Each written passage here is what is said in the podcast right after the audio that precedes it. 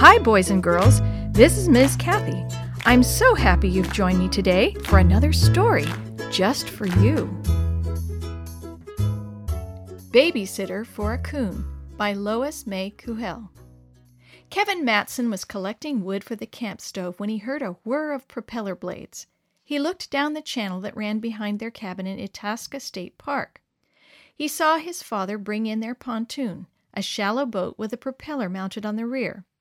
Kevin hurried to the landing and fastened the boat with ropes. As he helped unload some supplies, he noticed a small black ball of fur on some rags in the hold. It shone in the brilliant morning sunlight. It's a baby raccoon, Dad said. I spotted it in the woods along the bank of the waterway. Kevin had lived in the north woods of Minnesota all his years, but he had never seen a baby raccoon before. It looked like a house cat, except for its pointed nose and large tail. It opened its eyes, then looked about and made a soft whimpering sound. How did you ever get it away from its mother? The mother was nowhere around. I couldn't leave it to starve, so I brought it in with me. Cute little fellow, isn't it? Kevin ran ahead of his father to the house. Mom, come look! Dad brought us a baby raccoon. Kevin's mother came to the screen door. Why, she said, it looks just like a pretty little kitten. The poor thing must be hungry. I'm going to warm some milk for it. Mrs. Matson went into the kitchen and soon came back with a small dish of milk, which she put near the baby raccoon. It didn't move. Kevin dipped his fingers into the milk and drew them gently over the animal's lips. The baby raccoon licked its lips. It's just a baby, Mrs. Matson laughed. We should get a bottle. That's a real problem, said Kevin's father. We haven't had a baby's bottle around the house for years. Then we'll have to make our own bottle, Mom announced. Let's see what we can find around the house. Mrs. Matson found a bottle and told Kevin where to get an old rubber glove. They filled the bottle with warm milk and fastened a finger of the glove to the top, then cut a small hole in the end of the finger. Kevin took the bottle and put the finger in the baby raccoon's mouth. The baby knew exactly what to do. It drank the milk and then settled down and fell asleep. Kevin stroked its fur. You surely are sleek, he said. I just know your mother took good care of you. What about its mother? Mom asked. Where is she? She must be hurt somewhere in the forest, Dad answered. No wild mother ever leaves her baby for long if she can help it. This baby raccoon must have been left for a couple of days. Kevin made a bed from a box with high sides. He lined the bottom with the softest rags he could find. Then he lifted the sleeping raccoon and gently put it in the box. That night, Kevin lay on his bed and stared at the creature in the moonlight. He couldn't go to sleep for a long, long time. The raccoon grew stronger day by day. It began to follow Kevin all around the camp.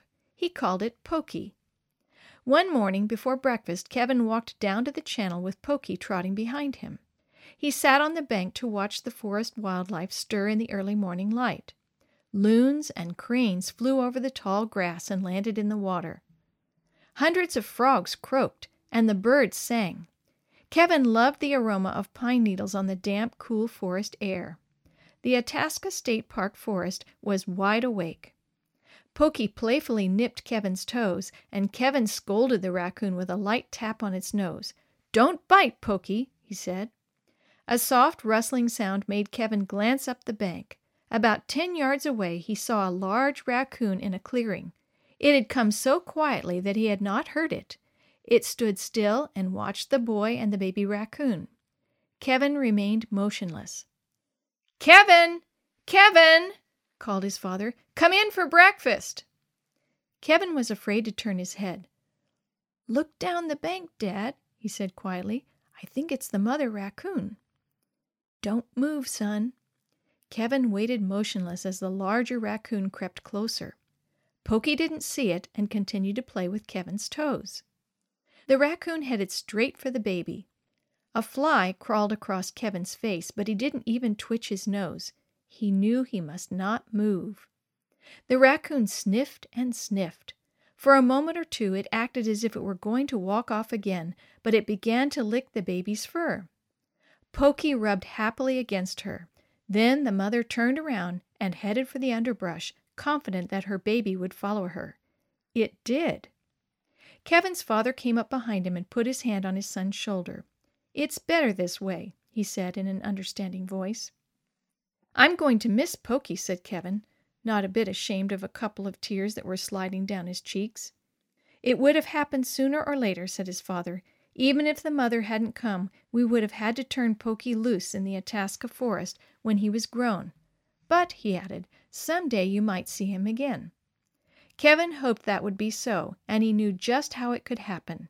He would be rowing down a quiet channel of the lake when he would see Pokey, a full grown raccoon with black markings on his face like the mask of a bandit. Kevin would recognize the ringed tail and lumbering gait. Pokey would look straight at him with his bright eyes and remember.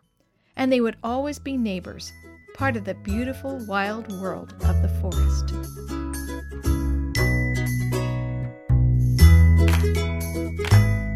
The story you have heard today is from Guide's Greatest Stories, written by various authors and compiled by Randy Fishell, and used with permission from the Pacific Press Publishing Association. If you're interested in any other books published by the Seventh day Adventist Church, please visit AdventistBookCenter.com or call 1 800 765 6955.